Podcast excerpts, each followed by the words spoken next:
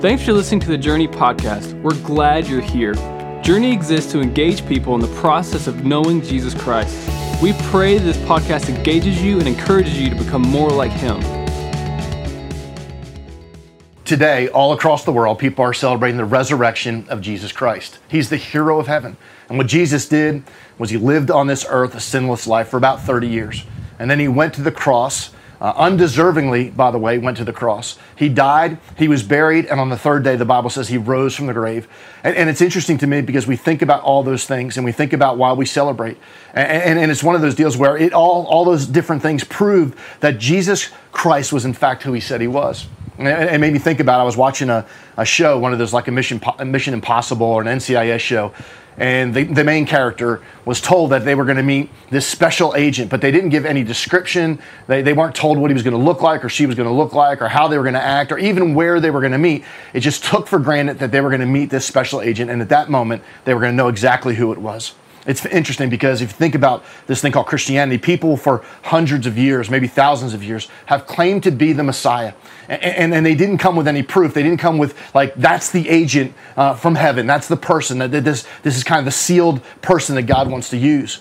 And so, how do we know? And it actually goes back to the story. Wouldn't it be easier if you know, that agent, maybe the NCIS show, maybe if Tony DiNozzo or Gibbs or Ziva or one of those characters knew exactly what that agent was going to look like. Maybe, maybe if he was told like he's going to have long flowing hair and maybe he was going to have one brown eye and one blue eye, maybe he was going to walk with a limp and his name was going to be Truth, that we would understand, they would understand that this is the person they have to listen to. Well, you want to know something? That's exactly what happened. That's exactly what happened with God. God has given us every detail that we need to understand who Jesus is.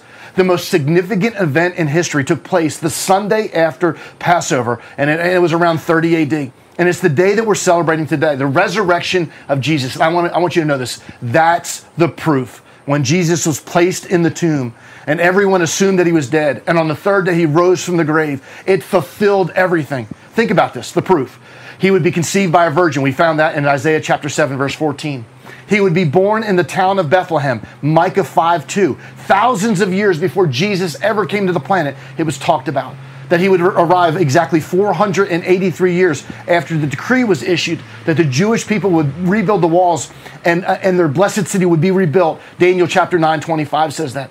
He would heal the blind and he would heal the deaf. Isaiah chapter 29.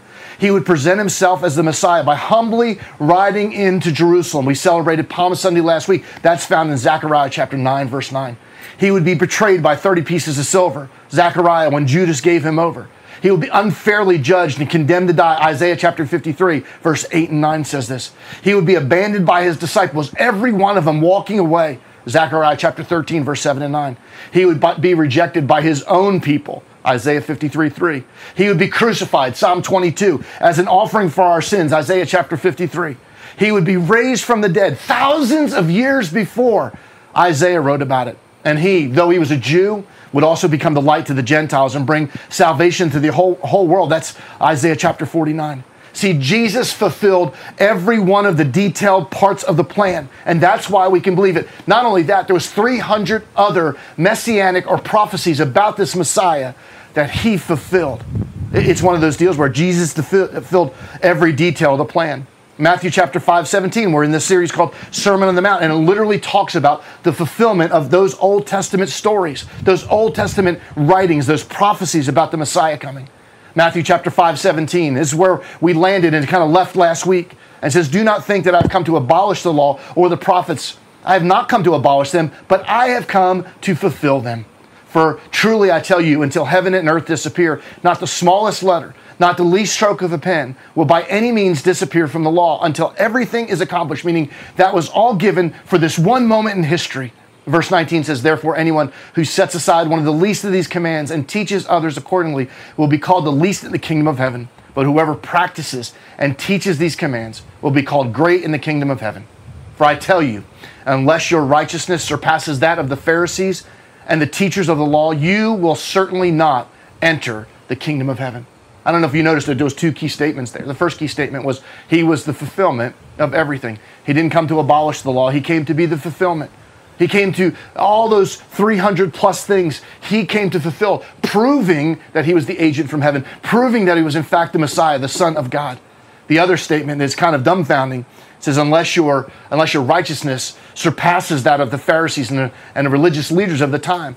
And they were by the law. They were actually, they, they, were, they were a group of people that loved the law. And, and the law was what their, their, their, standard was. And they kept every, or at least tried to keep every one of those things. And it says, Jesus says, unless your, your righteousness surpasses the, that of the thing, you'll never find righteousness.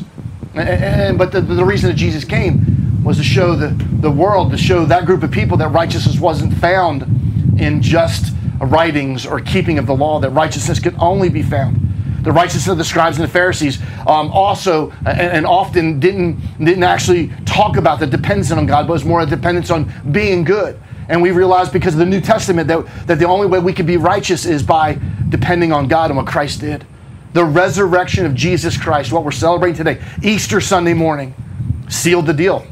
It, it, it, if he remained in the grave, the question of whether or not he was who he said he was, it would even make a difference. It is because of that resurrection that the bold claims that he made all throughout Scripture. Let, let me tell you two of them. Two bold claims that Jesus made. John 14, 6. Jesus said to them, I am the way, I'm the truth, and I'm the life, and no one comes to the Father except for through me. He's saying, listen, you don't go through religious law, you don't go by keeping commandments, you don't go by being a scribe or a Pharisee or religious, you come through me. John 10, 9 says, I'm the door. If anyone enters by me, he will be saved, and he will go out and, and find pasture. He'll come out and go uh, in and out. It means that's the only way that we can have this righteousness or, or, or, or fulfill the things of the law. It's interesting because there was this key line that, that night, that Friday night on the resurrec- res- of the resurrection. And it makes me think about, you know, what does he really mean? And he makes this line. I don't know if you remember this, but he says, It is finished. Y'all remember that? It is finished. And I bet you there was cries going out all throughout the countryside that heard him say, It is finished. And they thought maybe this moment in time they were doomed. They thought, well, there was all the hope, everything that they put their trust in. As a matter of fact, if you read some chapters ahead in the book of Acts, there's a couple guys walking down the street, and it said they were pondering these things, and they were greatly upset because of what had happened. And then Jesus kind of walks in behind them. They don't recognize Jesus.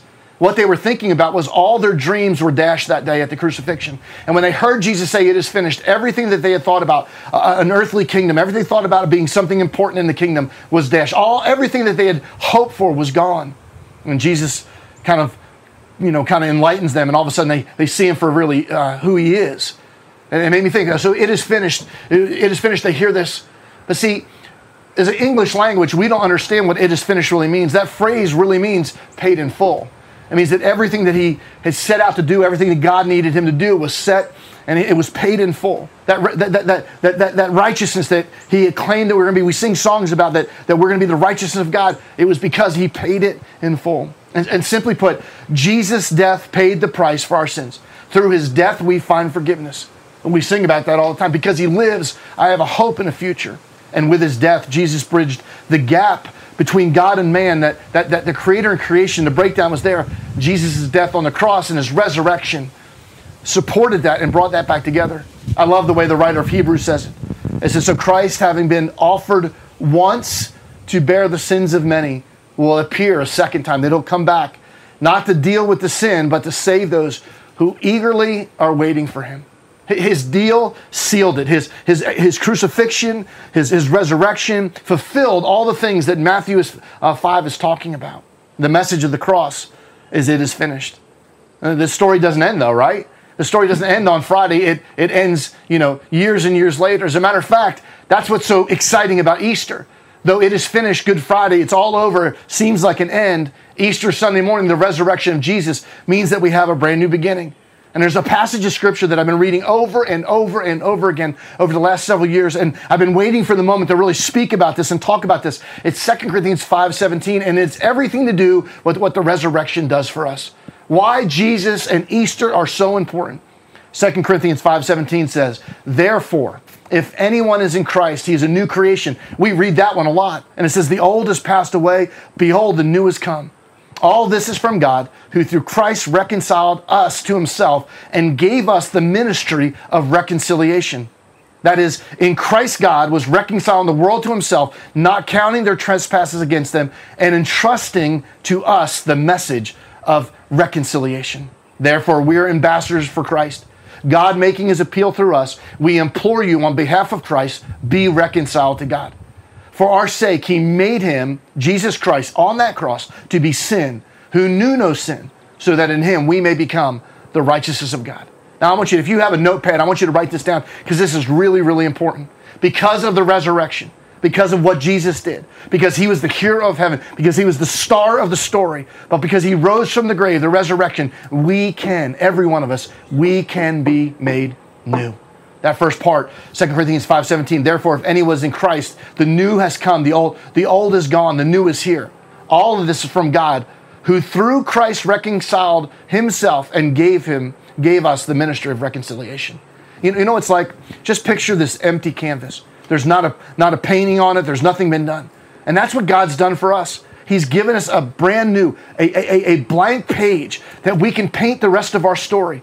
That's because we have brand new life. And this only happens when we accept the cross and the resurrection of Jesus Christ. Every day is a gift. Every day we can have a new start. Every day. And here's the really cool thing you're not required to go through the rest of your life carrying yesterday's baggage, that He came to give us a brand new start. And it doesn't matter what yesterday, the truths of yesterday, who you used to be, an addict, a person that was far from God. It doesn't make a difference because He gives you a brand new page. One of my favorite kind of things that, uh, toys that we played with when I was growing up was a thing called an etch a sketch. And not many of you probably even remember what an etch a sketch is. It was this red square that in the middle had this gray kind of almost like an iPad looking idea. But it was sand that was filled in the back and it had two little knobs and you would kind of scribble things and you can write messages or you can draw a horse that, well, actually it more looked just like circles, but you can do all these different things. But when you made a mistake or if you got done using or, you know, drawing that draw, you can shake it and it would make everything brand new. Uh, see, that's what God did for us. There's an etch a sketch kind of verse that's in the Bible. It's 1 John 1 9. It says, If we confess our sins, he is faithful and just to forgive our sins and cleanse us from all unrighteousness. He shakes that and he makes it brand new. We have a, a brand new page. You know, you know what it comes down to? It comes down to this thing. Who do you want to be today? Not what you were yesterday. Who do you want to be today? What do you want to be? What, what do you want God to do with your life? He makes us a brand new creation. Here's the second thing I want us to get this Easter Sunday morning. Because of the resurrection, every one of us has a purpose. Every one of us. I hear people all the time, I'm only this, I'm only this, I'm only a school teacher, I'm only a, a coach, I'm only a person that works. You're way more than just an only. You have a purpose that God has given. He wants to use that thumbprint, those God given abilities and talents to make a difference for Him. That's what verse 19 says. That is, in Christ God, we were reconciling the world to himself, not counting their trespasses against them, and entrusting to us the message of reconciliation. He has entrusted us to be the voice of God to the world that we live in. This, this, this is his plan. His plan is that people like you and people like me that are once far from God get close to God, and then all of a sudden we're his message. And it says in verse 20, therefore, we are ambassadors for Christ, God making his appeal it says, God making his appeal. We implore you on behalf of Christ to be reconciled to God. The message of reconciliation is basically this we were all far from God. Because of Christ dying on the cross, now we're close to God. And we have the ability to do that. Um, it's interesting, I've made my life purpose to let people know. As a matter of fact, um, just this past weekend, I had to, uh, the privilege of being part of a, a funeral service and there's not many funeral services that go by um, that I don't say something, a phrase like this. This is not God's way of saying that He's mad at you. And I've made it a life purpose for people in the world to know that God's not mad at them. As a matter of fact, He loves them so much. We read the scripture, I, I quote the scripture earlier. Some people think, for some strange reason, the message of reconciliation is about confrontation. That we have to confront people and we have to have signs and we have to tell people how far they are and how bad they are. And some people think that the message of rec- uh, is more accusational like we accuse people of all the things that we, they, they've done wrong. And some people think that's a message of condemn, condemnation, where we just make people feel guilty. Um, I wasn't raised uh, necessarily in a, a home that um, was teaching all the stuff of God. We would go to church a couple times a year. And, and I love going to church. We would go Easter and Christmas, and I went through the catechisms and all that.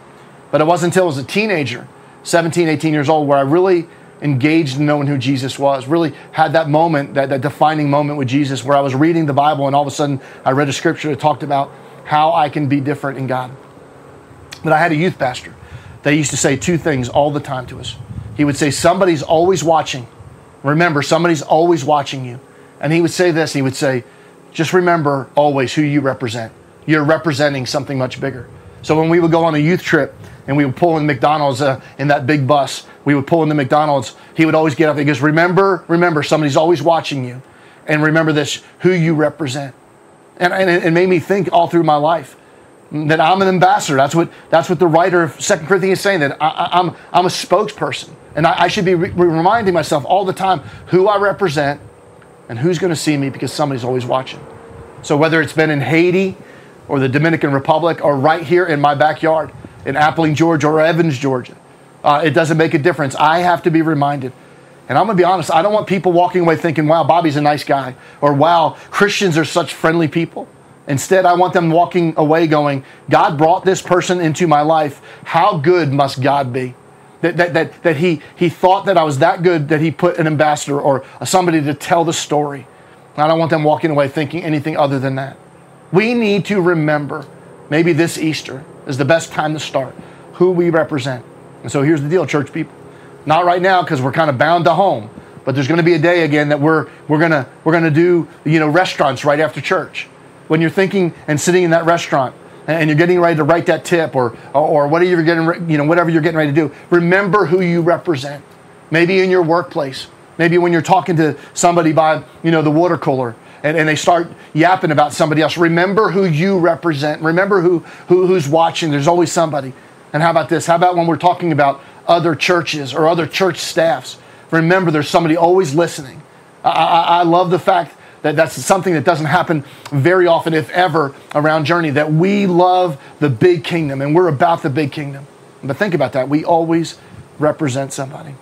Let me give you the last thing. Once you to write this down, we got to really get this. Because of the resurrection, we have unlimited potential. Unlimited potential.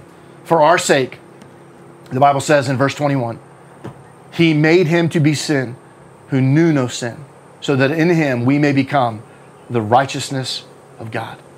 That word right there means declared right. That means for thousands of years, if people tried to earn, they've tried to do penance, they've tried to somehow or another make themselves appealing to God that in that one moment in the cross where he said, It is finished, that we were made righteous. I love this story. It's one of my favorite stories in the Bible. It's a story at the cross. And you have this one person on one side of the cross, a thief, and you have another one on the other side of the cross. And they're arguing back and forth. They're having this conversation. And he finally says this. He says, one of the thieves says the other, We deserve to be up here, but he doesn't. And he says to Jesus, somehow or another in your in your wisdom, somehow or another in your grace and your mercy. Can, can you tell me how I can get to heaven? And I, I, I, just, I could just vividly think through this whole process. Jesus says this. He said, Today, because of that little bit of faith on that cross, today you'll see me in paradise. Well, you want to talk about a picture of the battle, that tension that's between every person. That, that, that one over here that doesn't deserve and arguing and yelling crucify and, and, and, and knowing they get what they deserve, and this one over here going, uh, man, grace and mercy. And what Jesus was literally saying in that moment was, You are not made righteous by anything you've done in your past, that you're going to be made righteous through me, through faith in Him. I want to say something. And maybe never you've never heard this. Maybe you've heard me say this before. We say it a lot. God loves you just the way you are. Just the way you are. With all your mess ups, with all your hurts, as CR says, and habits and hangups, all those things. God loves you just the way you are.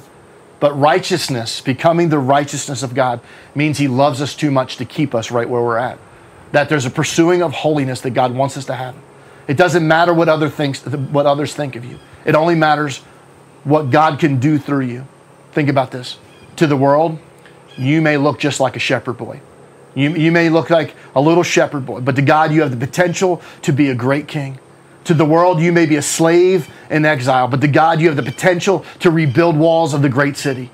To the world, you may be a foolish dreamer who spent 40 years running away from his failure, but to God, you have the potential to lead a nation out of slavery. And to the world, you may be a cold blooded killer. But to God, you have the potential to take this message to the ends of the earth. To the world, you may be brash and impulsive, and you may be just the guy who failed Jesus again and again and again. But to God, you have the potential to be a water walker, to, to feed his sheep, and ultimately to lead his people. Not because you've done anything, but because he lives. Because he lives, because he rose from the grave just like he promised. Steven Spielberg, a few years ago, wrote a movie. It was a, a blockbuster. It was called Saving Private Ryan. And it tells a story about an army captain named John Miller. John Miller was commissioned to go get Private Ryan. Uh, his three brothers had died, and he, they were trying to get that one sole survivor back to his mom. And in the process, he took a team of people.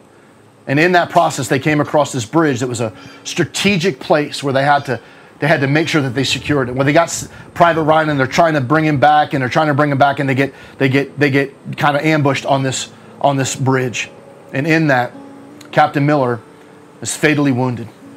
And in that, there's a dialogue between him and Private Ryan. And I remember it so vividly. He said, as he's dying, he looks at Private Ryan, he says, Earn it. Earn it. Years later, you go in the movie, and James Ryan is standing in a veteran cemetery, and he's overlooking the tombstone of Captain Miller. And he wonders out loud Did I earn that great gift? Did I earn the, the life lost of Captain Miller? Did I live a life well spent and honor the death of that man? Hey, 2,000 years ago, Jesus Christ gave his life so that we could be saved. The difference is that Christ didn't put the burden on us to earn it. When he said, It is finished on that cross, it was, I paid the debt. Regardless of how bad, regardless of how far, regardless of the prodigal being a prodigal son or a, you know, a prodigal daughter, regardless of all those things, it was paid in full. You were made right. See, Good Friday was kind of an end, but Easter was a brand new beginning. I love this. Verse 21 God made him who had no sin to be sin for us, so that in him we may become the righteousness of God. That's Easter in a nutshell. That's why it makes Easter Sunday. Whether we're in a church building or we're on my back deck, that's why it makes Easter so important. The greatest event that ever happened in the history of the world. Thank you, Jesus. Let's pray together.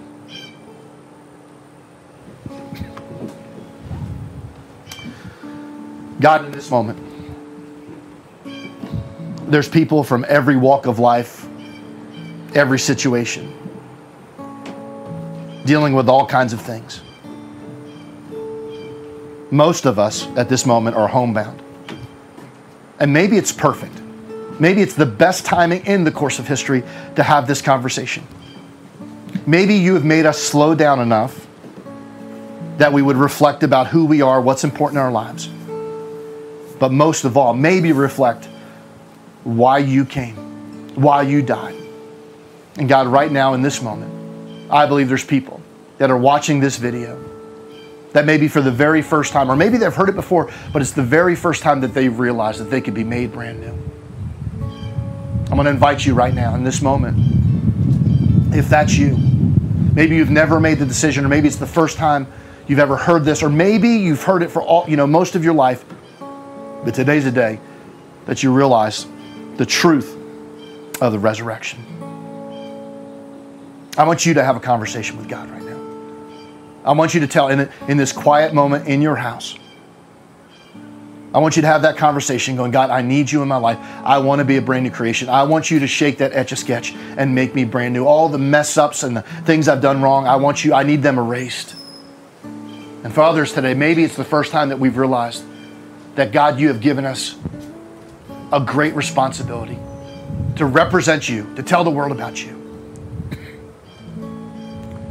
And maybe today, maybe today is the very first time that somebody realized what great potential, what great potential you've given us. All of that, all of that because of the cross. We thank you for that. In Jesus' name.